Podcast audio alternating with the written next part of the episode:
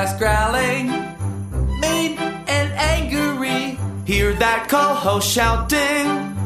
It's Dehner and Jay. All right, the latest edition of Hear That Podcast Growl is presented by Visa, a network working for everyone. And as always, Paul Dehner Jr. and Jay Morrison of The Athletic are here working for you. Jay, happy holidays. We're almost there, almost Christmas time. Happy Festivus. Happy Festivus. We're going to celebrate that today. Yes. It's going to be a Festivus for the rest of us, and we're bringing the pole out of the crawl space, Jay. Airing of the grievances on Hear That Podcast Growling today uh, will be part of our, our show. I'm very excited about that. We got a lot to get to. Big game. Huge game. Biggest game at Paul Brown Stadium in six years, at least in terms of leverage uh, and importance to the playoffs. And so we've got a lot to dive into there. We're going to talk to Jeff Zrebiec in Baltimore, and uh, it might be the it might be the most interesting, uh, relevant conversation with the opposing beat writer we've ever had, because there's a whole lot going on in Baltimore. Between they now have a COVID outbreak. There's questions of if this game would even maybe be played on Sunday. Uh, their quarterback situation is up in the air and, and sort of shrouded in mystery. There is a lot to get to with Jeff, and you do. And so that's going to be an important conversation. I missed an opportunity. I, I, should have asked him if he sees himself as more of a corner or a safety if he were to be pressed into action on Sunday. we're, we're reaching that point. We're reaching that point as you'll hear him tick through the healthy bodies, and it's not a long list. Um, as the Ravens defense tries to figure out how the hell they're going to do this on Sunday, but I feel like this has been the every week with the Ravens this year. I always say, how are they possibly going to pull this one off? And then there they are at the end. It's been a bit of a miracle working. And you know, as much as John Harbaugh has taken heat in Baltimore. You wouldn't believe the conversations happening in Baltimore about John Harbaugh. Obviously, a lot of it centered around some of the decisions he's made, but I would he'd be in my coach of the year conversation at this point. When you consider everything that has happened to them and to still be sitting here at eight and six with a chance, I mean, to me is amazing because they are have been beset by injuries and adversity all year long. It is amazing, but on the flip side, they they are 0 and 3 in December. They they were coming in since Lamar got there, they had been 14 and 2 in December coming into this year. And still, even with this three game losing streak, they still have more December wins than anybody but Kansas City. Kansas City has 15. I mean, this, it's a franchise that just finds a way to be at its best at the end of the year. And I, it'd be as great as a job as he's done. It would be hard to, to give coach of the year to a, a coach whose team is 0 and 3 to start December. Yeah, I mean, there's no doubt about that. But when you're out there playing with people that no one's ever heard that are straight mm-hmm. off the street and still finding a way to keep games close, they've lost they've lost three in a row by a total of four points, uh, and missed two two point conversions at the end. Mm-hmm. You know, with the with the players that they're rolling out there, to to be able to say that sentence alone to me is success. You're right. The award would never actually go to him, but I look at it and I, I come away incredibly impressed with the job that he's been able to do. Um, so we're gonna have that. We're gonna have our airing of the grievances. We'll talk to Jeff. Uh, we will dive into our predictions, growler bet, run passer boot. All of those things coming in your way as we prepare you for Sunday likely Sunday. We hope Sunday at one. We hope this doesn't turn into a, a uh, situation where we get the two day postponement like we saw three games last week. Um, but it's going to be a touchy next 24 to 48 hours uh, as we monitor if the Ravens have to put another load of they put five people on COVID reserve again yesterday. If that continues to go that direction, we may be having very different conversations. We may have to drop an emergency pod on you on Christmas Eve, and no one wants to do that. No, absolutely no one wants to do that. Uh, let's hop into the news here locally. Um, and we'll start with the injury news, which is good. You know, the injury report coming out on Wednesday has been sort of a devastating tweet uh, in recent weeks, but this week it was not. This week we had what we already knew Logan Wilson, uh, who's not going to play on Sunday, being not participating. Khalid Kareem, who's in concussion protocol, which we know how that goes. Unlikely he'll probably play, but we knew that. Uh, DJ Reader was listed as a knee, but he seems to say that he's going to be okay after he put out praying hands on Twitter and scared everyone and then said, No, I'm fine, everybody. Um, but DJ Reader um, has been taking Wednesdays off for three straight weeks. Uh, so he likely is fine. Drew Sample showed up with a foot injury that we're not super sure of. But that's it for did not practices. Limited was Hakeem Adeniji with the ankle, Mitchell Wilcox with the toe. Full participant for the first time since the pinky injury on Wednesday is Joe Burrow. Uh, and Joe Mixon, a full participant despite the ankle uh, that had people nervous from this past weekend. So that is very good news on a very clean sheet for the Bengals in, in front of one of their biggest games of the year. Yeah, and, and Burrow, you know, two weeks in a row now, it's just he's just listed with right finger. It was right finger slash knee for a while, but the knee hasn't been on there. That is no longer an issue. You have to feel Adeniji is going to be good to go and, and, get back in there for Jackson Carman. Um, so it is. It's it, you still wonder about Khalid Kareem. It's those concussions are. It, it's hard to judge, and the fact that he he didn't go yesterday. It just it doesn't seem likely they're going to have him, but that with Hubbard and Hendrickson, that you'd like to have an extra red edge rusher, but it's I, I don't think that's that big of a deal for for week sixteen. This is an injury report anybody would take, especially Baltimore. Uh, Baltimore would take anything even slightly resembling this.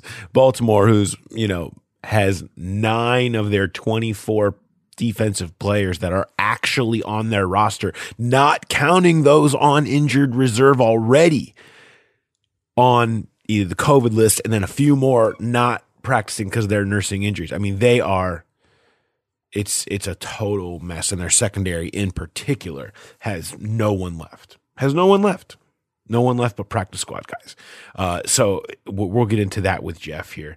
Uh, other news, um, Pro Bowl announced yesterday. Uh, Joe Mixon, Trey Hendrickson, Ja'Marr Chase all make the Pro Bowl. Um, and the Bengals had uh, a number of alternates. Joe Burrow is a second alternate at quarterback. Um, long snapper Clark Harris, second alternate. Defensive end Sam Hubbard, fourth. Defensive tackle Larry Ogunjobi, fourth. Cornerback Mike Hilton, fifth. So there's your Pro Bowl representation this year. Um, we'll touch more on that in the airing of the grievances, which is where most Pro Bowl conversations begin. This is my disclaimer. I have my schedule, essentially a scheduled tweet I like to send out every year. I don't, I don't think I even did it yesterday because it didn't even feel worth it to remind everyone that the Pro Bowl as a game and a voting process and a general idea is a complete and utter sham and should not be taken seriously in any way, shape, or form. We that's all. I, it was my week to come up with the questions for the whip around, and I even told Jeff Zrebiec. I said I can't wait to see Zach's reaction when I I stick this Pro Bowl question in there, and uh, he did not disappoint. Keep an eye on that. He said he would rather break down preseason games than talk about the Pro Bowl. I totally agree. I totally. The messed up thing about the Pro Bowl, though, that has changed with the new CBA is they put contract escalators for fifth year options into Pro Bowl nods. That is astounding to me. What a ridiculous concept. That I, I, remember talking about it when the CBA came out, how much I could not believe that. So now you owe a ton more money to Ja'Marr Chase because he made a Pro Bowl. When the fact that people the, the voting and everything for Pro Bowls is just absurd. There's also playtime percentage as a part of that. But they kind of wanted to take out the whole draft slot one through 10 gets this and 11 through 32 gets this. So they decided somehow landed on freaking Pro Bowls, which is just absurd. Uh, but either way, congratulations to Ja'Marr Chase for making a bunch more money on, on mm-hmm. landing that. Um, I want to talk a little bit about the game and then get to Jeff.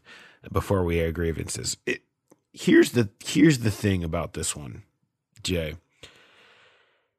We have talked about the certain game plan that the Bengals need to execute to win in recent weeks, and it's been very kind of clear, right? It's it has been this grinding, don't make mistakes, um, run the ball type stuff and, and take your shots when you have to. Now, San Francisco was a little bit, they had the depleted secondary, and there's some similarities I see here in San Francisco and Baltimore in that respect defensively. But this is a Joe Burrow game. This is not a line it up and run it. This is not like Denver. This is a your mismatch, your way to dominate this game is on the arm of Joe Burrow, the same way it was in the first game when he threw over 400 yards and Chase went for 201. You got to exploit this secondary. And, you know, I, as we talked, much as we talked about them being sort of comfortable in embracing the no mistakes, run it, be careful approach last week in Denver, to me, this is the opposite in a lot of ways. Now, you still can't turn it over and you have to be safe there. But the big plays and the onus, I think, has to fall on the passing game to take advantage of the biggest mismatch out there. Yeah, I agree, but I, I just wonder with with what the situation the Ravens are in, if they're gonna sit back in a zone and, and go uncharacteristic of, of what they are. They were already seeing that where they're not blitzing as much. And I, I get to that with Jeff.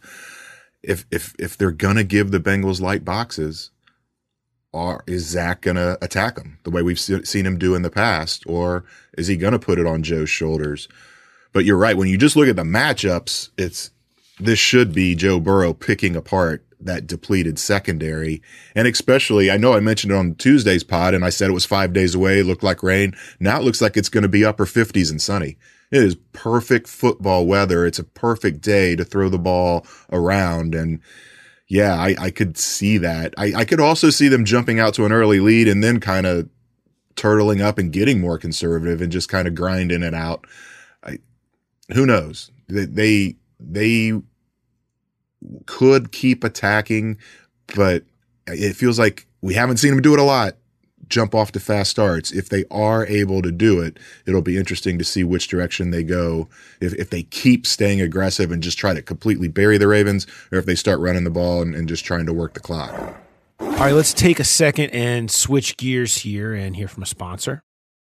Looking for an assist with your credit card, but can't get a hold of anyone? Luckily, with 24 7 US based live customer service from Discover, everyone has the option to talk to a real person anytime, day or night. Yep, you heard that right. You can talk to a real human in customer service at any time. Sounds like a real game changer if you ask us. Make the right call and get the service you deserve with Discover. Limitations apply. See terms at discover.com/slash credit card. Uh, I want to bring in a comment, and uh, we'll squeaky cart this Joe Burrow um, from his conversation with us on Sunday. Even though we're now on Zooms uh, totally during the week, so we we the card is sadly missed. R.I.P. Cart, uh, which we'll be back on Sunday, I guess, post game. But still, it's still it's here in spirit.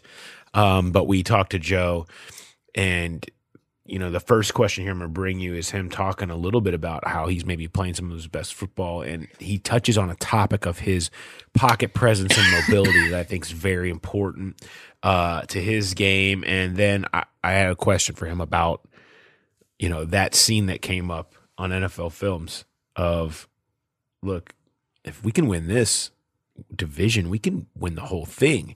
And I specifically remember that clip, and you go back to that game against Baltimore and the fact they have them back here again. You can feel the same way if they can do the same thing to Baltimore here on Sunday. Uh, so here's a little bit of Joe Burrow from Wednesday. You feel like you're playing your best ball of the season right now and over the past couple of weeks? Yeah, I'm, I'm, I'm comfortable back there. I think I'm finally getting back to where I was pre-injury as far as my movement in the pocket and, and being able to extend the play. I've been able to do that a couple times these last these last few games that I've I felt really comfortable in. I'm not even really thinking about it anymore, which is exciting for me. because I wasn't really making those plays at the, at the beginning of the year. So I'm finally getting back to myself, and um, you know I think that's just going to open up even more for us. There was a scene, I think it might have been like an NFL film thing that caught you on the, the first Baltimore game on the sideline saying, man, if we can win this division, we could win the whole thing. And was that game a realization moment for you about maybe the, what this team could possibly accomplish this year? Yeah, I think it was around then when we realized, you know, how good we could be.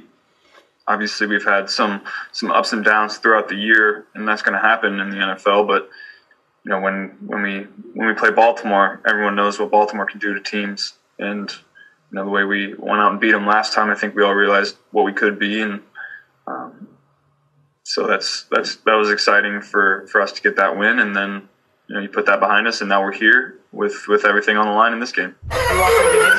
There's there's Joe Burrow with us on Wednesday. There's there's something here I I, I kind of want to touch on, and that is what we've seen in recent weeks, and and most notably on Sunday against Denver, was Burrow's ability to feel the pocket presence, understand what's going on around him, make that split decision. He's so good at processing, and either take off or hang in there. And Jay, you asked a question of him later in the press conference yesterday about his decision to do that and why he does that. Um, and I thought his response was really good. And and uh, actually, I want to bring that in because it kind of reminded me. The, the Cooper Kupp answer went viral the other day, where Cooper Kupp like went through everything he saw on a touchdown play in like 19 seconds, and it was, and everybody's like, "This is amazing." Let me tell you how Joe Burrow processes things uh, within two and a half seconds out there. Here's Jay asking uh, Joe Burrow about deciding whether to hang in and make the throw or take off. You mentioned uh, your your comfort or your confidence in moving in the pocket. What about the opposite? It, it seemed like against Denver that there were times the pocket was collapsing and you didn't get out and escape. You stood in there till the last second. Or do you feel more confident standing in there and have a better feel in the pocket? You know, I think when you're do- trying to decide whether you need to move and escape the pocket or you need to stand in and make the throw, you got to determine the, the situation of the game and determine the coverage and the route that you have. If, you have a route that is about to come open, you know, you want to sit in there and take the take the hit and make the throw. And a lot of times that's that's third down. That's you know third and 10, third and eight, where you know you have the right play against the right defense. You you know it's just a longer developing play that you're gonna have to sit in and take a hit. And other times, you know, you know the play that you have, and you know the coverage that's being played, and you know you're not going to really have anything, and they're going to be able to to cover the the route concept that you have based on the coverage that they're playing, and so then you can, you know, slide in the pocket and escape, you know, quicker than if you think that you have a route that's going to come open. So I think it just determines whatever determines that is the situation. Look, you can you can talk all you want to about the Cooper Kupp answer, like what quarterbacks have to do and how Joe Burrow works this operation. Uh, I think that's one of those. He has to do all that in like two point five seconds if he's lucky, right? And that sort of instinctual decision making is kind of what sets him apart, Jay. You know, I mean, in and it showed up in Denver where three times he ran and scrambled for first downs, and then you saw some of the biggest moments of the game. He hung in there and makes that throw to Tyler Boyd and takes the hit. You know, the the instinct to know which one to do so quickly is is his superpower. It is, and I, I was really impressed with his answer. I I, it could have been a Jay's got stats thing. If if I were to go through every Joe Burrow transcript, that might have been the most words that he's ever spoken on any answer. It's not like he's short with us, but he get he gets to the point and he moves on. And that he was really expansive there. It was it was really good, and that was something that struck me watching that game in Denver. Is you know, the, you've got these backup linemen in there and the pockets collapsing. And there were so many times where he just, he just stayed in there and waited for, it's not a matter of like when you, uh, so many times you see it when a free runner's coming or not, maybe not even a free runner, but just someone who kind of works free of the block and the quarterback stands in there and knows they're going to take the hit. That's one thing. But as the pocket is collapsing and you, the pocket is collapsing and, and you know anybody can reach out and grab you and pull you down at any second. For him to just stay in there and wait and wait and wait till one of the receivers in the progression gets a sliver of daylight. It's just, it, I, I was really impressed by it, especially for a second year guy. It changes his game so remarkably when he has that confidence in his mm-hmm. knee because he feels like he can use he, he can go that route if he needs to. Here's here's one for you. Paul's got stats. Through the first nine games of the season, Burrow had just four non QB sneak scrambles for a first down. Just four of them in the first nine games. Last five games, he's done it seven times, including three against Denver. You can sense that ability to, to go that route, to, to utilize that weapon if he feels like he needs to.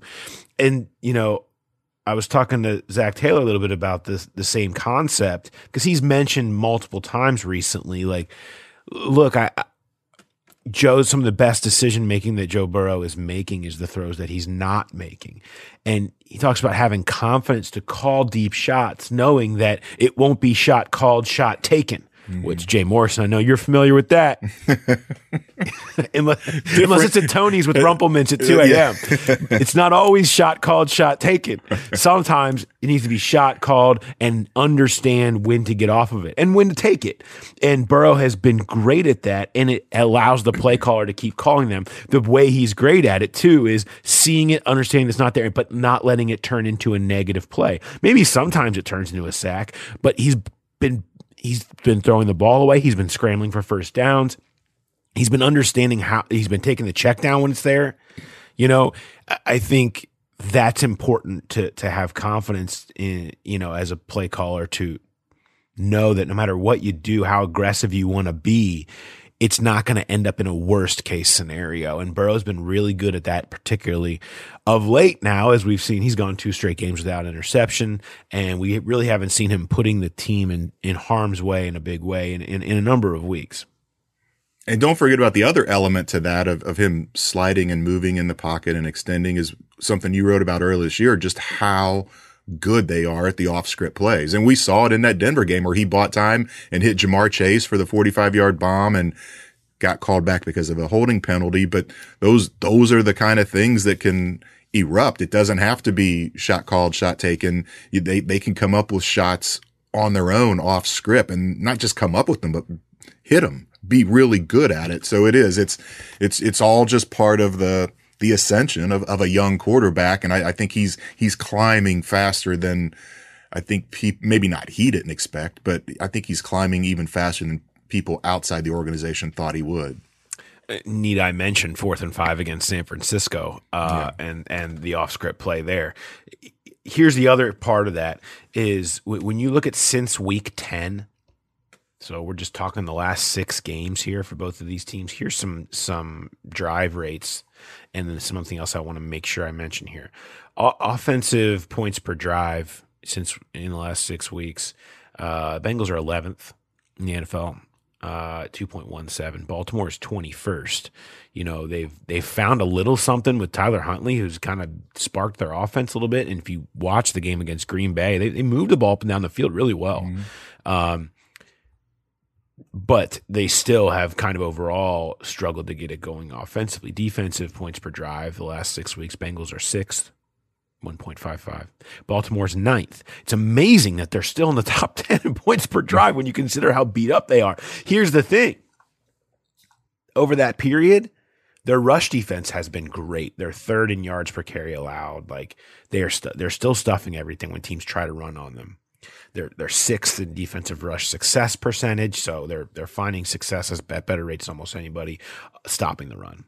Their pass defense is bad as you might imagine. When your secondary is totally wiped out, when you don't have any good matchups out there, you it's awful. They are 28th in yards per attempt allowed and a whopping 12.3 yards per completion.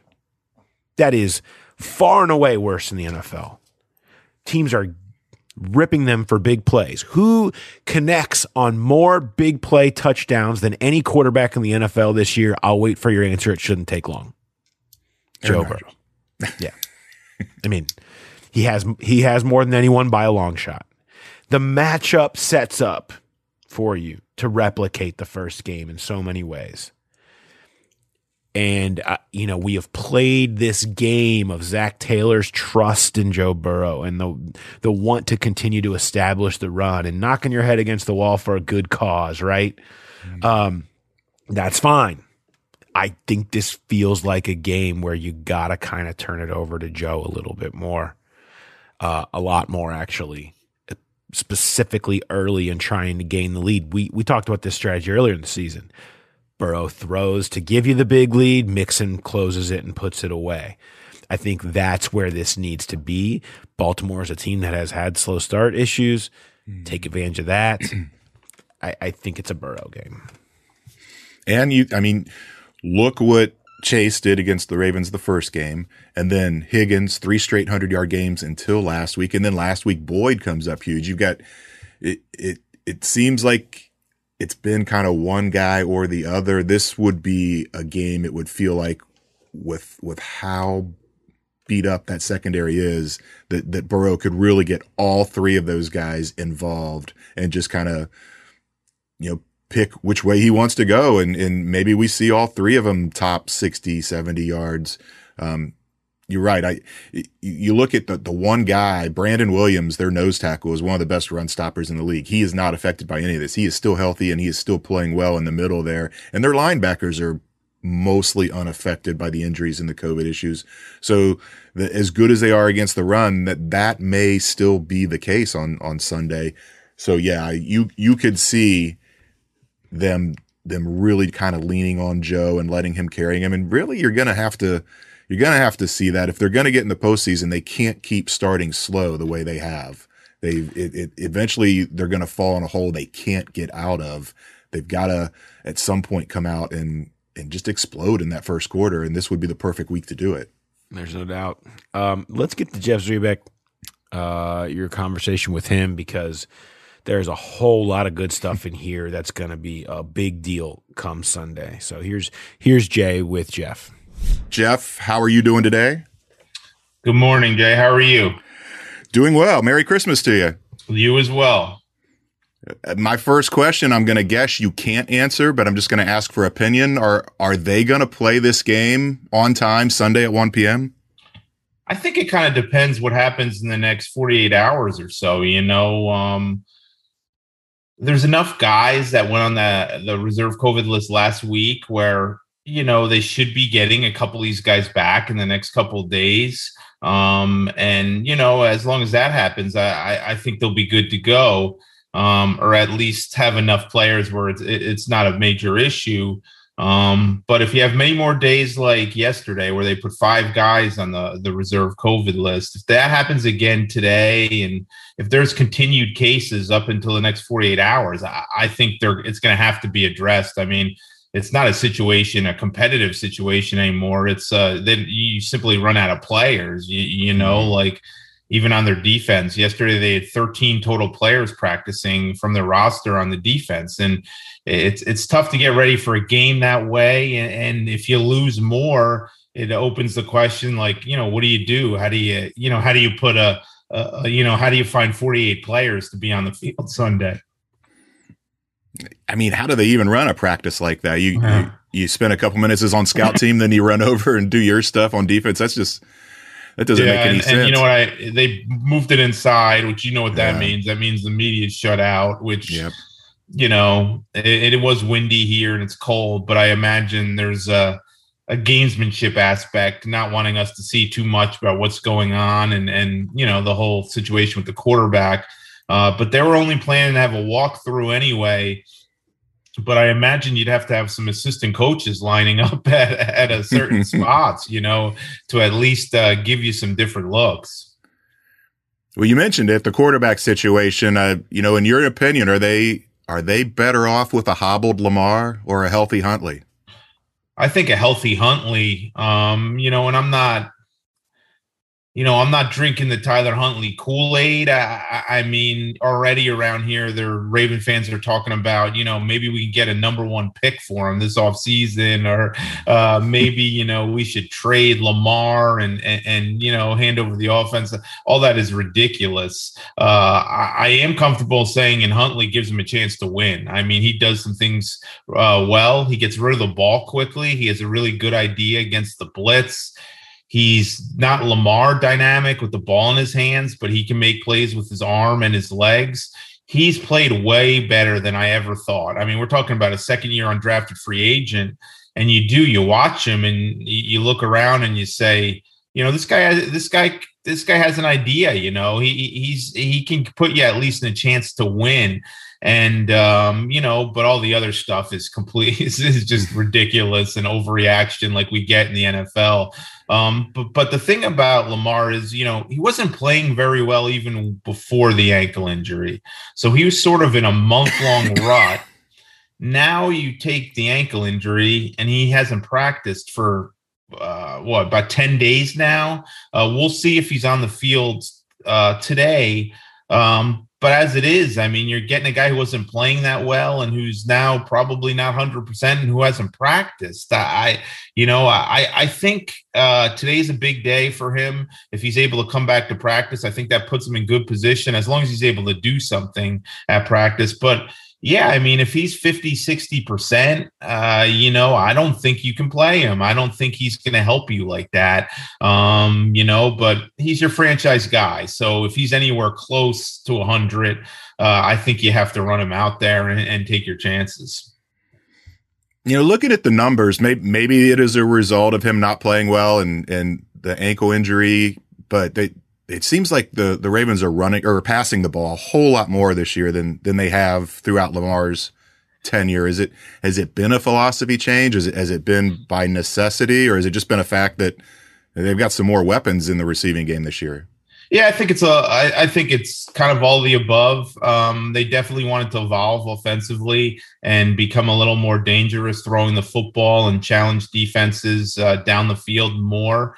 Um, you know, so I think that's definitely part of a, a philosophy change, or at least kind of how they view it as more of the evolution of the offense. But you know, a lot of factors go into it. Yeah, the, their receiving corps is much more representative uh, of an NFL receiving group than what they've had in the past. Um, they've fallen behind in a lot of games. You know, they, they have. I mean, they've they've they've not been a slow starting team, or excuse me, they've not been a fast starting team at all, and they've had to throw the ball, um, you know, a lot to get back into some games. Um, so you know that has a lot to do with it. And you know, you look at the running back group, and they have three guys they picked up off the street. you know, like. Devonta Freeman's played okay and, and you give him credit, but you know, nobody's worried about, you know, stopping him and, and you know, Latavius Murray hasn't brought a whole lot of juice, and then they got a you know a kid off the practice squad. So I, I think they've almost had to, Jay. I, I, mean, they're just not the same. You know, the numbers look pretty good with their rushing, but a lot of that is quarterback scrambled and, and off some unscripted stuff. Uh, they just haven't been able to line up and run the ball really well and bludgeon teams like they like they have in the re- last couple of years. So uh, they've had to become a little more pass happy than I'm sure they would probably prefer.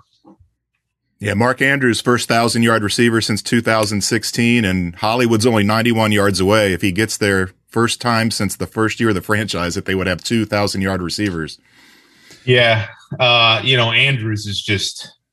I mean, he's carried them right now. Yeah. I mean, uh, he's been the guy. Um, you know, and I think people worried about his numbers dropping off when Jackson went out, and he's actually been better with Huntley. You know, he's been the last two weeks. He's kind of you know, been so much of their offense. And, uh, you know, uh, we'll see. Uh, you know, he certainly put himself, you know, obviously Travis Kelce didn't go anywhere. We'll see how that winds up. But uh, Andrew certainly has got to be first team all pro consideration. Uh, his numbers next to Kelce's are almost identical at the moment. Um, so that'll be interesting. Um, the Marquise Brown thing, you know, he, he sort of, he's still been heavily involved. And, and, and, to the Ravens' credit, in the past with Marquise Brown, he's disappeared. And you've like, why, you know, where is he? Why aren't they doing different things to get the ball in his hands? Why isn't he running more, you know, uh, you know, branches on the route tree? Why is it, you know, people would call him a one trick pony and all that. Mm. Um, the funny thing is that kind of trick has kind of disappeared in recent weeks. He's just not making any big plays, but he's getting a ton of stuff underneath uh, they're getting the ball in his hands. I, you know, you probably know the numbers offhand, Jay, but I think he was targeted 13 or 14 times Sunday. Now that was a kind of a result of the Packers were kind of afraid to let him beat him deep, and they were just giving him five, six yards. And you know, Huntley is well more apt to take those five, six than Lamar uh, has been.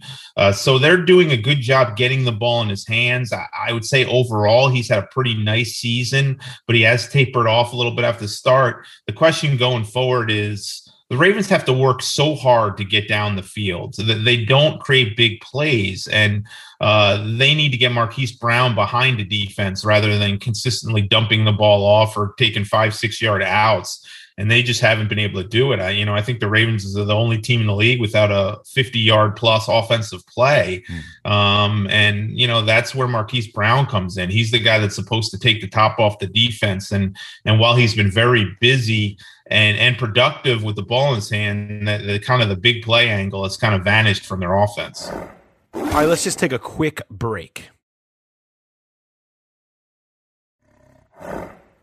Maybe the bigger issue with the Ravens is on the defense. Uh, I mean, you, you talked about it off the top with all the the COVID situation, but I mean, they've just injuries have killed them throughout the year. Is you know they started five and one, three and five cents. Um, is how much of this kind of tailspin. I mean, three losses in a row. They're they're one away from tying the the longest losing streak under Harbaugh. How much of that is attributed just simply to the injuries? Yeah, you know, you, you, we all as reporters get sick of hearing the next man up phrase. I mean, yeah. it's you know uttered in every building, and and you know, I guess some of it's true, but there there becomes a time where you just you run out of healthy NFL caliber football players to throw mm-hmm. out there on Sundays, and you know, for all the talk, and, and I'm not really defending Harbaugh's decision per se, but for all the talk about going for two there against Green Bay, I mean, you know, you had practice squad players guarding Davante Adams, you, you know, and, and, your secondary is filled with practice squad players right now. And, you know, it, it's it's not a good situation. It hasn't been, you know, ironically, Jay, the defense has during their little losing streak or in recent weeks their defense has actually played a little bit better and, and the offense not being able to score over 20 points until the pack i mean in the five games before the packers game the offense was only averaging like 16 and a half points and that's not going to get it done and even though the defense had picked it up it just wasn't enough. Uh, but now you're getting to the point where you know right now they have three outside linebackers left. We don't know if you know, we don't know of positive tests over the next 48, 72 hours. If they lose more there, they don't have anybody on the practice squad. I don't know what they do. They're down to three inside linebackers. They're down to two cornerbacks and they're down to two safeties. They just don't have enough bodies right now. Now you can pluck guys off the practice squad, um, you know, in certain spots. They, they, there's, you know, they had do have a lot of defensive backs in the practice squad will help. Not a lot of linebackers though. So you're going to wind up having to rely on a, a secondary with mostly practice squad guys. And you know, look, no excuses. Everybody goes through stuff in this league, but you're not going to beat good teams like that. I, I, mean, it's just the reality. And I think, um, you know, the defense with losing Humphrey and losing Peters and losing Wolfe before he even played a game, Calais Campbell's been banged up. Madubuike and Houston are probably out for Sunday. Um, that's just you know you're talking about a major talent drain there, and and you know you can play hard, you can play well coached, but at some points you have to make some plays, and uh, they just don't have enough playmakers left on the defensive side of the ball. Yeah, I was going to ask you last week. They blitzed five point nine percent. I mean that that's the the, the previous before this year, the lowest Wink had ever blitzed up an opponent in a game was 19%. Now maybe that had to do with Aaron Rodgers. Yeah. Um, but, but have you seen them kind of get away from their philosophy because of these injuries and play a little more coverage as opposed to, to being more aggressive? Yeah. Yeah. I think they've had to, and you know, it, it, yeah. it is, it's, it's against Wink Martindale's nature. Um, you know, I know, you know everybody knows the book on the Ravens defense. It's been the book for years, and uh, you know Martindale is even more aggressive in a lot of ways than his predecessors. But he said he said to dial it back. Uh, there's no question. I mean, we've seen against certain you know star quarterbacks. Mahomes, they did it early in the season. They barely blitzed. Rodgers, they barely blitzed. And you know, I I at one point during one game, I'm trying to think of the game. It was a recent game. Um, maybe it was the Steelers game in Pittsburgh. Harbaugh kind of called out Wink Martindale. He, you know, mm-hmm. someone asked him what happened defensively, and he just said, "We got caught in the cover zero blitz. You you keep calling it, you're going to get burned on it." Pretty much was the message. Um, and John kind of walked that back uh, a couple days later, but you know, it, it, was the message was pretty much sent. I mean, they've been very blitz happy. It's it's helped them a lot. I mean, they've had one of the best third down defenses in, in football, and that's partly because their ability to get get blitz and get free runners to the quarterback. But you know, you can't continually put your cornerbacks on an island when you're two, you know, when two or three cornerbacks are practice squad elevations. You know, so um, I think Martindale's had to adjust given his personnel. Um, but it's been a goal. It's been a goal this year to be less blitz blitz reliant overall because mm. you know I, I will go back to that game where the Bengals were playing the uh, Jaguars. You know, and the Jaguars defensive coordinator is Joe Cullen. The former Ravens defensive line coach, and Burrows said, and a key, he audibled, I think, and you, you guys can correct me, but he audibled in a key spot and a third down, and he I think it was a wide receiver screen, and they took it to the house. If I'm or they made a big play on it, and Burrow said after the game, you know, you know their defensive coordinators from the Ravens. You know, we knew we knew they were going to blitz uh, on that play, and he called the right play to get out of it. Not you know, certainly the book gets out on you, and you do have to adjust. And I think they have tried to dial it back a little bit in that sense. Yeah, the play it was a wide receiver screen, but they were lined up so that the ball had to go to a tight end, and okay, uh, yeah. he, he he got into field position or he got into position for the the game winning field goal after that, and you know talking about the blitz, I mean they the Ravens only forced four turnovers in the last seven games. I think a lot of that has been from the lack of blitzing too, but that's something that is uncharacteristic for them. The uh the, the last thing I wanted to ask you about is I guess what a lot of people are talking about with with Harbaugh and the, these two point conversions in two of the last three weeks. I think we've all seen the clip of Mark Andrews saying that it was the right call, and it sounds like the team has his back. But uh, what about the fan base? Do you are, do you think people are on board with this this type of aggression, given the situation they're in, or is it a lot of head scratching, saying, "Geez, you know, could be ten and four right now as opposed to eight and six? I think it's a little of both. You know, you get in every fan base, you have your your chunk of it where they judge the the call on whether it works or not you know like they don't look past that and look at the rationale for and consider the other factors. And and they're the same people that if it worked they'd be hailing Harbaugh for coach of the year. Uh, now that it doesn't work it's John Harbaugh is going to keep us out of the playoffs um, you know, and I, I think he, you know, again, I think it's split. I think, you know, Harbaugh largely has the support of the fan base. The fan base is more uh, anti-offensive coordinator Greg Roman, and I, and I think Sunday that was more the reaction. You know, good decision, terrible play call.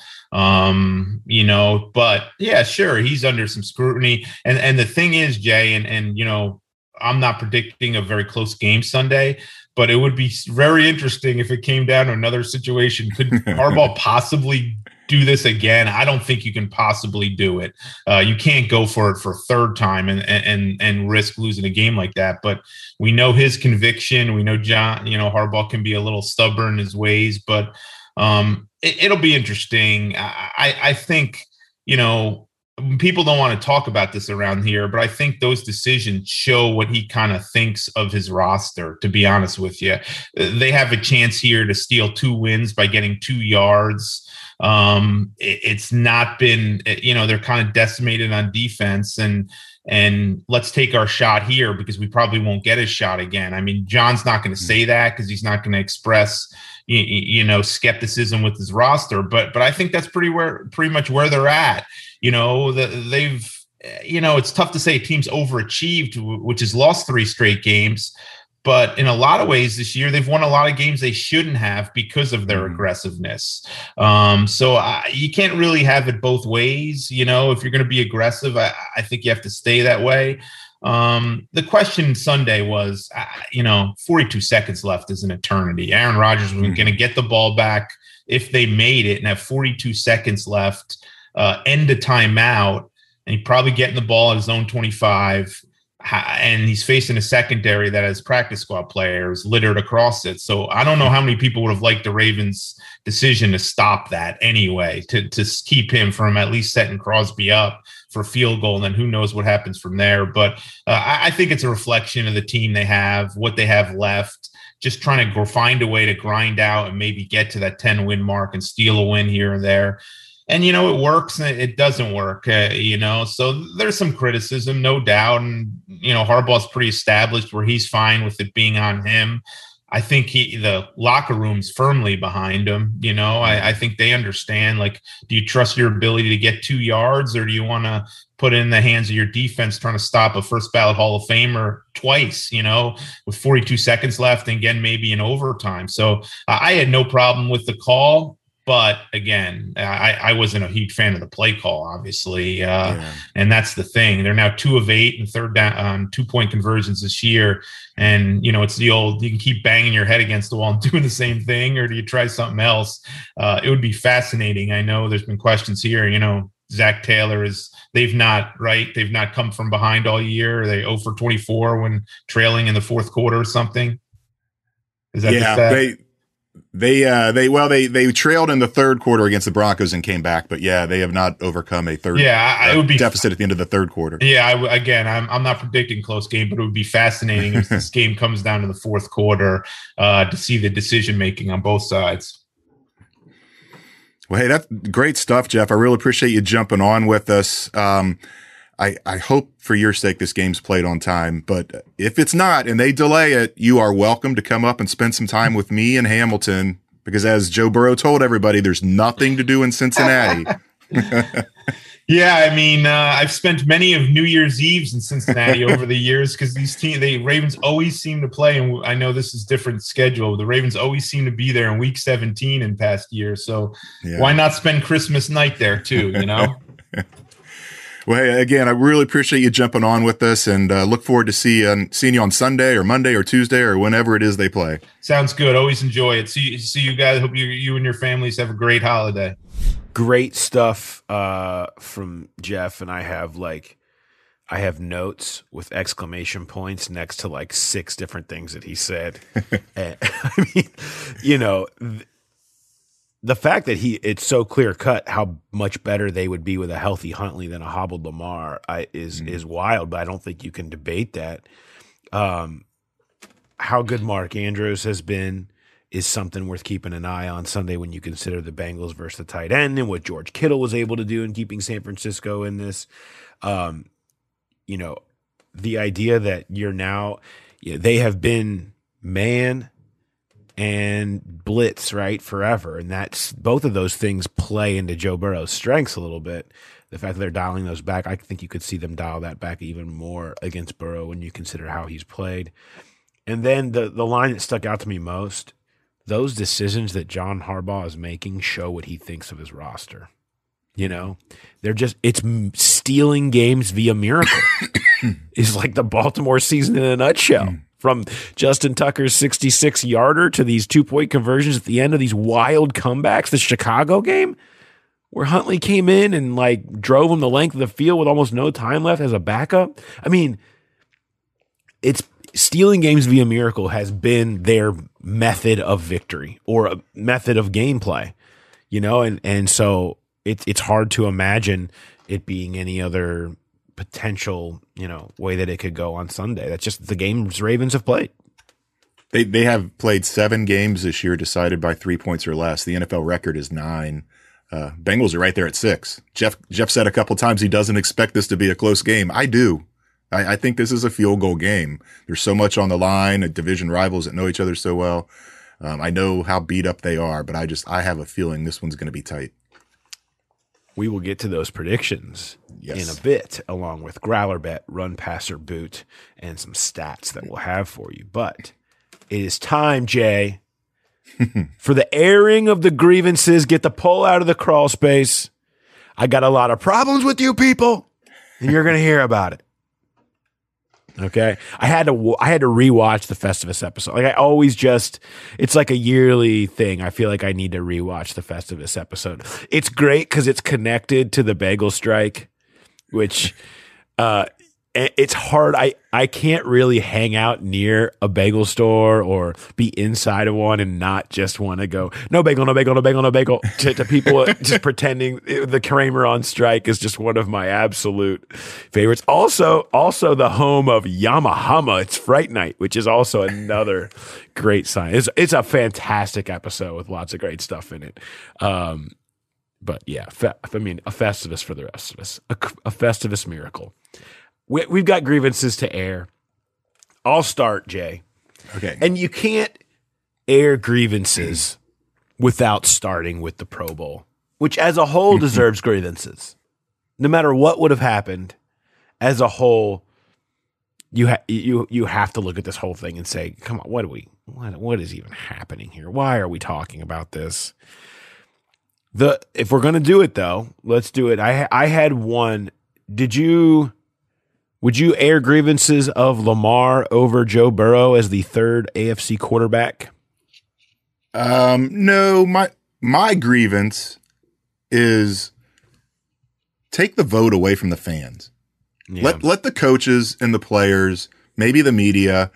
Um, love you guys, love all you listeners, but most of you don't watch that much football. Um, there's some of you that do that grind the tape, but it's just the fact that fan vote counts for one third. I, I just and and now that as you mentioned, incentives are rolled into this, it's just take it away from him. I mean, Hakeem Adeniji was in the top 10 the entire time just because his name begins with A and fans didn't know who was good at guard and who wasn't. So they you just were like the first second guy. at one point. Yeah. Um, so that, yeah, just take the fan vote out of it or let them vote, but don't count it. Just don't tell them you're not really counting Don't them tell and, and let them think they're involved, but quit releasing the fan vote tallies as you go and just let them think they're involved, but really leave it up to the coaches and the players. I am not, you know, trying to say that we deserve respect or responsibility that we know any more than the average Joe in a lot of ways, but I do think a third to the media, a third to coaches, and a third to players would be a better way to get a more proper representation uh, in the game. At, le- at least the media, we're paid and we have the time to dive into those decisions, but that's neither here nor there. The, my issue, the actually the one that, and I, I don't know, it was a huge. I just I wish there should have been more love for Chidobe Awuzie. Not even Yes. mentioned in an alternate. And he actually, and, and again, I'm not, uh, PFF grades are not going to be something that I'm going to sit here and stand on the soapbox about. Like, whatever. Some are good, some are bad, some I think are right, some I don't think are. I think it's easier to grade on the edges.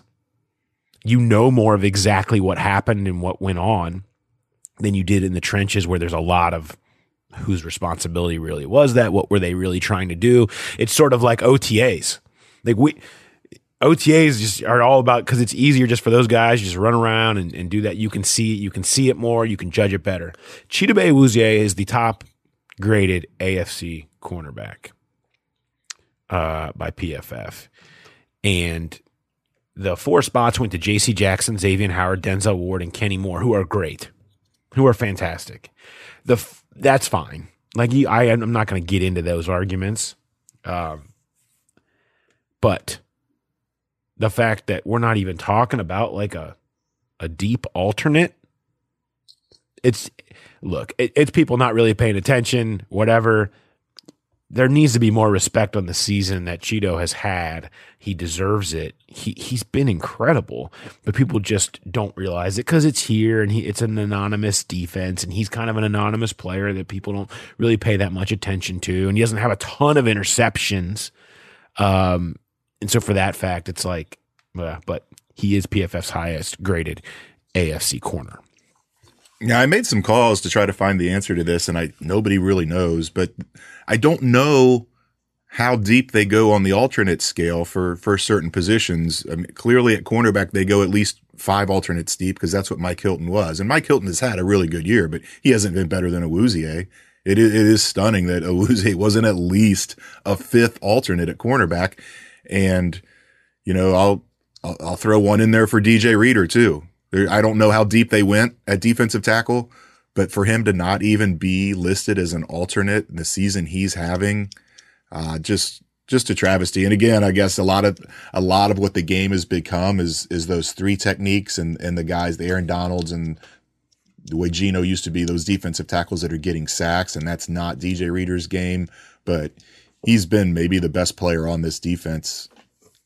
Maybe I guess you could go Hendrickson, but he's been one of their best players on defense all year. And for him not even to get an alternate sniff is just it's it's wrong. Yeah, eh, but you know what else is wrong? The Pro Bowl. Yeah. As an entire operation. I'm going to mention it for the third time. I, I Uh, will go know- cover it if they want me to, though, because it's in Vegas this year. Yeah, I know you would.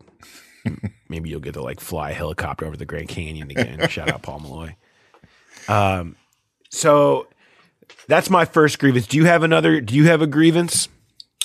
Well, if I can go off topic and, and go away from the Bengals, yeah, I'm still Sure. mad about Arby's taking ham off the menu. I'm Oh, never going to get over that. You're going back to the Arby's ham grievance. I mean, it just never goes away.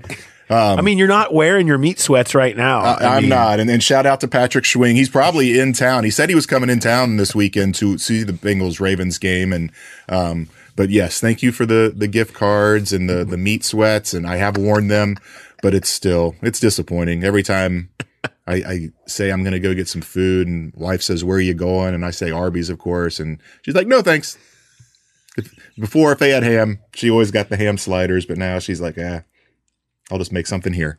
Shout out to our listeners who did drop the Urban Meyer as the uh, Yes. Arby's shift manager uh, photo into into our tweets. That was that was nice. I have a lot of respect for that. um, I have another. I have an airing of the grievances here. Um, quote. Fortunately, there's not a ton to do in Cincinnati, so it's not nobody's going to be going out to clubs and bars and getting COVID every weekend. Joe Burrow.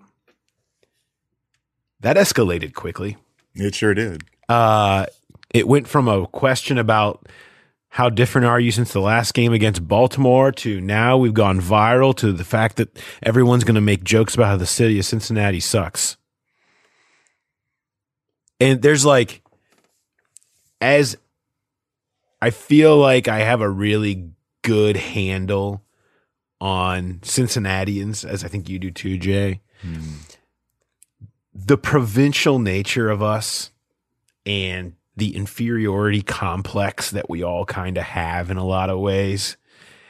This is just like the worst thing to hear. It just it cuts too deep for, you know, beacon of civic pride number 9 who you feel like is the one, you know, a lot of people I think feel like he's making Cincinnati cool again to say Cincinnati is in fact not cool.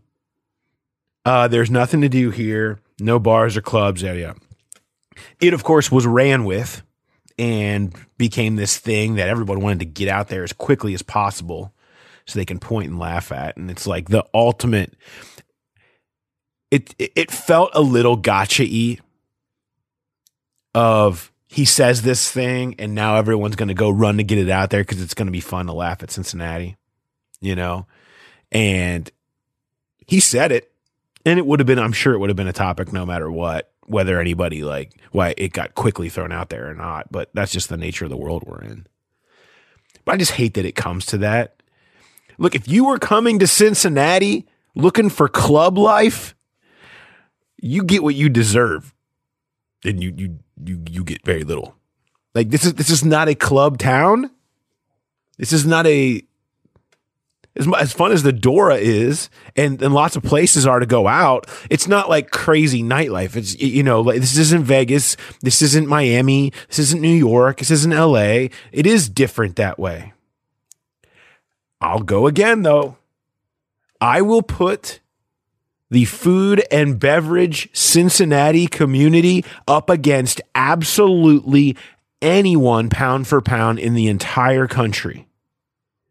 I will put the local arts and access to big time sports, huge college hoops, NFL, oldest team in the history of baseball, great venues, music venues that are on the rise now even more. Mm-hmm. Jay, you know that. Even the BP in Hamilton gets good concerts. Aren't you know Aronoff Center? All of all of that community parks, I will put up against anyone for a city of this size anywhere, and that may not like resonate with the average twenty something NFL player. I get it. Who maybe is you know you're maybe you just spent time in New Orleans or you want to go play in Miami. I, I get it. But the fact that it becomes this like joke of there's nothing to do in Cincinnati is just hysterical. And the fact that everyone wants to get cheap laughs off of that when they've never experienced this place or really been here drives me bananas. That that becomes like some piece of the conversation and it's going to be a chance for people to make like chili jokes. Who people have no idea no idea anything about what actually this place is really about. And that is why it's maddening to me as someone who has that provincial inferiority complex, civic pride that I kind of do, that all of a sudden this is now the conversation. Not that he said it, whatever, or that it blew up, whatever. It's just that now it's now like this is the conversation that everybody is going to see come across their phone. And that's just it's my airing of the grievances on that one. You know who's at the top of the list of people who don't know what this city's all about? Joe Burrow. He never leaves his house. He doesn't go out. How does he even know? He showed I mean, up in a pandemic. exactly. And even if he even if it wasn't, he just seems like that kind of he would rather stay home and watch Netflix or grind film. He's not the going out type. Yeah, I and he did he smirked when he said it. Like he and it, it, I don't I don't think it was kind of a gotcha thing with the way it got put out there so quick and like every TV station jumped on it. Um, and I, I was watching some local news last night and they were all running with it, but it wasn't it wasn't a leading question at all. It, it there no. was he you know he kind of went that way on his own, so it, I, it wasn't a gotcha. But you know Ben Ben Baby who who was I think the first one that put it out there, he made a good point. He's like, I, I wonder if Joe Burrow's ever going to say anything fun again because he is just getting roasted over this. And um, I just I I do I agree with you. It is it is a total mischaracterization. There is there is so much to do here, and it's not going to compare with a with an LA or a New Orleans or anything like that. But I mean, if you can't find a good time in Cincinnati, you're you're not looking and that's fine. People can can pile on and dunk on them all they want to. It's whatever. Um,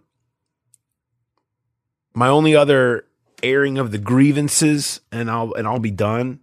Uh, would be there is a piece from Tom Pelissero, and this great piece talks to a bunch of uh, GMs, execs from a bunch of teams, and talks about awards for the year and, and who should win them goes through them all, you know, offensive, defensive player of the year. Ja'Marr Chase narrowly edged out by Mac Jones for offensive rookie of the year uh, amongst that group of people. And then they got to executive of the year. And they name off like a Bill Belichick ended up being the one they gave it to. And there's a but there's a bunch of different there's about seven or eight different execs and or groups mentioned even mentioned the group of the Dallas Cowboys of Jerry Jones and Stephen Jones not a mention of the Bengals in there. And that's I have a grievance with that. I mean, I I'm not saying they should win it. I'm not saying Bill Belichick doesn't deserve it for what he's been able to do in New England and the Mac Jones pick and the spending spree working out for them. But when you read through the explanation for why New England and Bill Belichick deserves it, it's hard not to think are they actually writing about Cincinnati? Getting the number one pick right? Taking advantage of a free agent spending spree in a year where most weren't and how hard that is to do? Pulling a team that struggled last year back up into relevancy? Like, who would we was that written about Belichick or was that written about Duke Tobin and the family? Because aren't we talking about the same thing? I don't think they should necessarily win, but the fact that they're not even including them in the conversation amongst those people, um, I'm surprised by that. And I think it's just that shows kind of a, the general, as we all know, exists and is real and relevant, and that's fine. Uh, just general disrespect, I think that the rest of the league has for this ownership group. Um, but you know, that's just that's probably me just broadly brushing. Yeah, I mean, you, you talk about getting the first round pick, right? Uh, the, the the spending and free agency. What about taking the risk and taking a kicker in the fifth round and and having that pay off? Where, what, what's this team's record right now if they don't have Evan McPherson? And it's just it's it, it's been impressive. I know a lot of people like to bang on Mike Brown and, and Duke even, but it the I mean, if, if you're saying that this team is where it's at right now, in spite of the front office, which basically by leaving them out of that conversation, you are. I mean, wh- who are you giving the credit to? Is it all Joe Burrow? Is it all Zac Taylor? I don't. I, I think the front office is gets it deserves as much credit as anybody else for where this team is right now. Yeah, I wrote about it this season, and and you know, back I think it was actually after the first Baltimore game about how you, at a certain point you've got to point out that every controversial debate that was had this offseason um, about what the Bengals should and shouldn't do, they were proven right on. I mean, really, for the most part, and including those involving their three Pro Bowlers Trey Hendrickson over Carl Lawson, Yep. Ja'Marr Chase over Penei Sewell, paying Joe Mixon. Now, I don't, we know how I stand on that. I still disagree, but still, he, he, he has been a big part of this team and this offense and made the Pro Bowl and all that. And, um, you know, that's all part of this equation too. Let's get in, let's get back into this game, Jay. And, uh, we'll start out with your stats. Jay, you've got some stats. Well, first of all, one uh, a record that's out there. You mentioned Evan McPherson.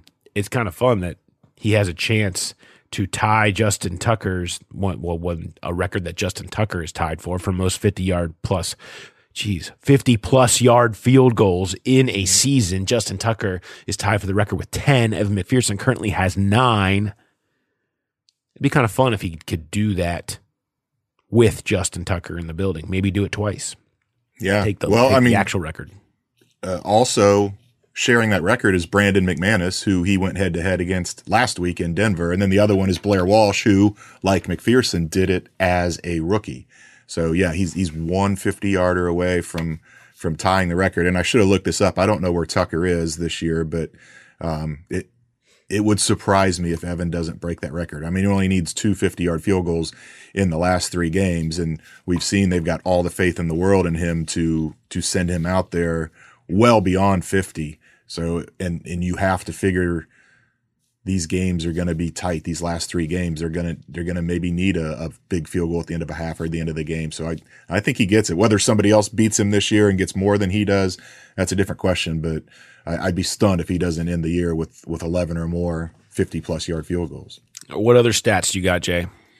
Okay, so I was looking back. The, the the Bengals beat the Steelers by at least 14 points in both games this year, and they beat the Ravens by more than 14. So I was, when was the last time that's happened? And then I went beyond. I was like, well, what about just total? How many times since the AFC North was formed in 2002 have the Bengals beat the Steelers by double digits or by 14 points? And how many times have they beat the Ravens by 14 points? Well, from 2002 to 2020, they did it six times total. They've done it three this year. It could go to four on Sunday. Um, they, it, the last time that they, they swept those teams in a season was the, the last time they swept the entire division, which was 2009. That's, that's the only time in AFC North history that they've beat the, they've swept the Steelers and the Ravens. So that those are both on the line on Sunday if they can, if they can knock off the Ravens. And then I was wondering, you know, the Ravens are known for defense and Ja'Marr Chase had this, this huge 201 yard game. So I was, I was wondering what's the Bengals record for most receiving yards in a season against the Ravens? And it's 287. So that means Ja'Marr would need 86 to tie, 87 to beat it on Sunday. You, you have any guess on who might have that record? I, I can guess who you're going to guess and it'll be wrong. All right. Well, so I'm gonna have to play off that then. I'm gonna say T.J. Houshmandzadeh. And you nailed it. Yes, sir. Yes. 2004 uh, had a 116 yard game and a 187 yard game. Yeah, I- I probably think a lot of would have people said. AJ. you wouldn't have, if you wouldn't have dropped that line, I probably would have said Chad. I thought you were leaning AJ Green because it seemed like he just always tortured the Ravens. Yeah. But but yeah, I was surprised to see that it was Houshmandzadeh. I'll take it. How about that? I'll take a little win. uh, I honestly don't remember if we I between the live room and the Tuesday episode and an hour with Mo and now back here again. I did a half hour on Baltimore radio the other day. I don't remember when and where I've said certain things. So if I've already gone through this stat before, I apologize. But the history of translating the second game, in, you know, is quite remarkable. So what I mean by that is you win by two touchdowns at least in the first game of a divi- uh, in a division like they did against Pittsburgh and followed up by doing so again. They did it in the first game against Baltimore. Can they do it again? What are the odds of that? How often does that happen? The last 2 years teams are 18 and 4 in the second game. Now not in blowing them out again, but just in winning. Their record in the second game after winning the first game by at least two touchdowns is 18 and 4 the last 2 years. Two of those losses are the Steelers meltdown last year at the end of the season when they all of a sudden just fell apart as a team. The Bengals were responsible for one of those, 27-17 on Monday Night Football. Again, I apologize if I've already said this. I just don't remember where and when I've said all these things anymore. There's just too many hours of me rambling into microphones for no reason. So, um, all right, let's get down to it. Growler bet. Jay, what are you what are you thinking for Growler bet? All right, we're gonna go with the game's longest rush, plus the game's longest pass, plus the game's longest field goal. Okay. The Ravens are giving up some long passes. So that's, you know, if we were run, pass, or booting, which will be longest, uh, I would probably be taking pass, which might maybe that's controversial, but that's not the question here. Um, so I'm going to say a 14 yard run, and we'll do a 56 yard pass to get us up to 70. And then I will do a 51 yard field goal to get us to 121 as my growler bet answer. That is the exact same number I had. I oh, had Oh, really? I had 20, 48, and 52. So I guess I'll go 131 just to keep the palindrome No, in you can play. you can just and- pick an over under on that. Do you want to go over or under that number? um o- over under year 121. Over under the 121. You going to take the over then? Yeah, I'll go All right. over. 122 for you, 121 for me. We'll play it over under then. Uh, I don't like this as a growler bet. Is it going to be too easy? Is this too winnable? Maybe, but what if what if Ja'Marr Chase has another what do you have? 81 yarder? Well, the thing is, they even each other out. yeah. They even each other out. How about this? You need to get two numbers correct. I need all three legs. I need all three legs from you, and I, you don't have to get them all right. You need to get one of the three legs right and the total correct. Yeah. That works. So you either get the longest run correct, you get the longest pass correct, or the longest field goal correct and the total correct. So you need two of the four numbers to be correct in order to win the delicious 50 West beer. Still some OU yeah scattered around the city if you want to. They had it on draft up there at, at 50. Uh, but if you want some delicious 50 West beer, I need two of the four legs. Uh, hashtag Bengals Growler Bet or P Dehner at theathletic.com. Run past or boot time.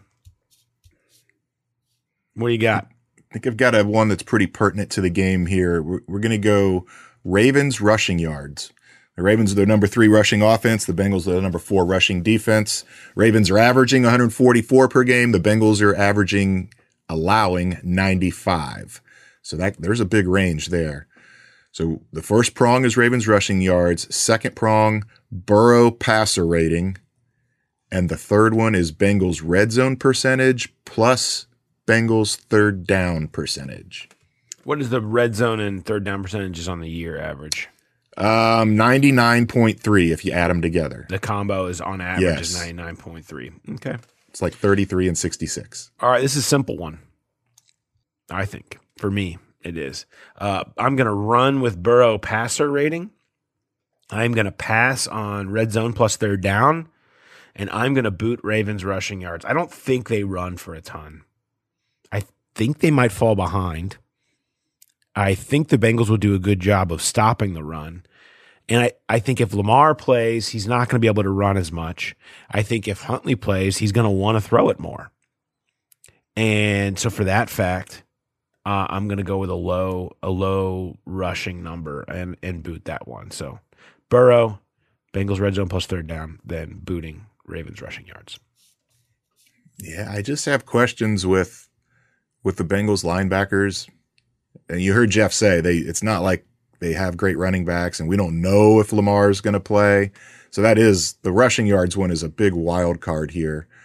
Um, I'm going to do the same thing. I'm going to I'm going to run with Burrow passing yards, but I am going to I'm going to pass on the rushing yards and I'm going to boot red zone percentage and, and third down percentage. I just I feel like this has more of a chance to be a, a low grinded out game just because so much is on the line and, and maybe there's going to be some more, a more conservative approach by both coaches. Um, I don't think it's going to be this, this crazy shootout or like Jeff was kind of hinting at a blowout. So that's the way I'm going to go. Okay. Uh all right. Prediction time. I have mine written down here. Jay, I will let you go first. I'm going to say Bengals 24, Ravens 23. Okay. I've been pretty bad at picking the Bengals lately too. I've I've been wrong in five of the last seven games. I've been feeling pretty good about uh the last 2 weeks have been on the right side of the news. And ha- it's it's I've been I've been happy about that. And I've got a pretty strong feeling about this week. I'm with Jeff. I think they run away with it. I think the Bengals are in such better shape health wise. I think they're still the team that beat them up in Baltimore. I think there's a confidence that comes from that. I like the way they're playing right now. You know, it's obviously it's going to be a matter of not making mistakes. I don't think Baltimore has the weaponry to keep up. Again, they keep having these miracle comebacks over and over again, and, and you're always wondering about that. They just seem to find a way against all odds to be right there at the end. But I think the Bengals are capable of putting them away. And I think there's a chance this thing could end up looking like the Pittsburgh game a couple weeks ago. I'm not going to pick that. but I, I do think they win it going away. And I'm also doing this, Jay. I wrote about it earlier in the week. The leverage involved in this, how important it is, turning it over, taking off the must win armband. Oh, I don't think they're making anything if they lose this one. makes sense. They still can. yeah. The path exists. I don't think they will. And I think they've got to have this one. So I'm calling it taking my one singular shot. Must win for the Bengals. Armband off. 28 17, Bengals win. Ooh. So that would give that would give them their the fourth double digit win of the year against the Steelers and Ravens. That's it's uncharted territory. It is. You know, we haven't really, you know, been in a place where you can feel like you can confidently predict this team to win a huge game. But I go back to, I think in some of their biggest games, they've played some of their best football, and Joe Burrow plays some of his best football. When this sets up to be a Burrow game, and you have the matchups that you do, and your healthy receivers like you do, healthy tight end that burned them last time like you do, I just think that that is going to be far too much for this battered Ravens defense to overcome. And I think they can post a number on them. I don't know. And then at that point, you're nine and six, and the Chiefs come to town, and that is a game that is all about how good is this team? Mm-hmm. What can they really do? Because if they hang with the Chiefs, you start thinking big, big. But that is counting chickens before they hatch. They got to have this one first. Must win. All right. Thanks, everybody, for listening. Uh, we will be back with the walkout. Hopefully, won't we won't need some emergency postponement pod between now and then, but keep it locked to us on the site. If you're not a subscriber, we highly recommend it. There's a 50% off deal going on right now. Um, or uh, on Twitter at Paul Dehner Jr., at Jay Morrison. You can always come check us out there and get all the latest news. And we'll be back with the walkout on Sunday, and we'll have the live room then on Monday at lunch noon to uh, discuss everything that went down. So we've got all that there for you. And take some time away. Enjoy your family. Merry Christmas. Uh, I hope it's a great weekend for all of you, and then we will reconvene on the flip side of the holiday. So have a good one, everybody.